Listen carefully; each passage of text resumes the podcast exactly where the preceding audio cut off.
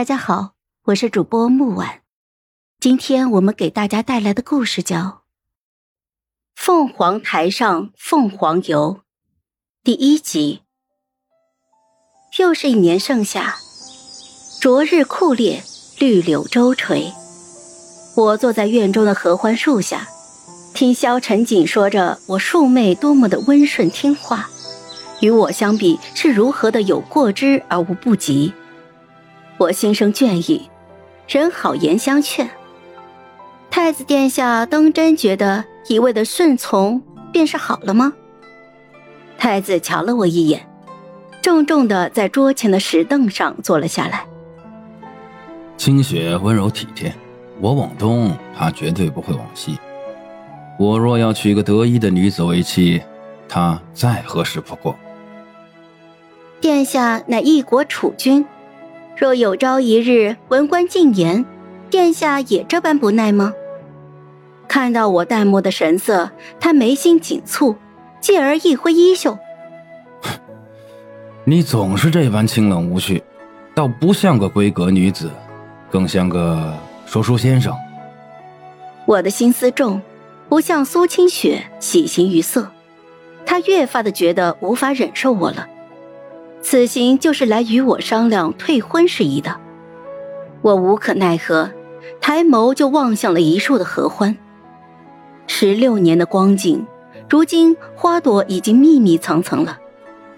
我出生的那年，父亲亲手为我种下的，希望我岁岁平安，年年欢愉。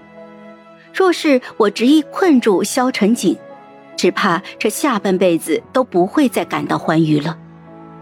你是丞相嫡女，身份不凡，又深得父皇母后喜爱，那么多皇子任你挑。清雪生母出生低微，自小受尽冷眼与欺凌。她与你不一样。我心中怒意翻腾，母亲从不苛待府中的姨娘，连下人都甚少责罚。苏清雪母女受谁的冷眼了？又受谁的欺凌？何必为了装可怜，把嫡母说的十恶不赦？萧成景欲开口为他辩解，我抬眸望向了他，心中的失望更盛。哼，殿下可思虑周全了。是，我已经决定娶星雪为妻，明日便求父皇下旨。既然如此，便也不用等明日了。我起身理了理裙摆。吩咐侍女若烟去备马车。既然太子与我相看两厌，那今日便退婚，还彼此亲近。其实我与萧成景自小一起长大，并不一直都是如此的针锋相对。我是丞相的嫡女，他是贤妃之子，风神俊逸，性子洒脱，是一众皇子中间年纪最大的。幼时的我最爱跟在他的身后，十三岁之后才渐渐有了分歧。他钟爱骑马射箭、蹴鞠打猎，我偏偏喜欢诗词歌赋、女工书画。每每与其他的皇子公主谈古论今的时候，回过头就会看见萧成景不耐的眼神。我时常劝他，身为储君要内外兼修。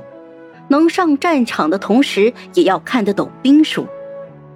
每到这时，他置若罔闻，仿佛自己有柄红缨枪便能成为盖世大英雄。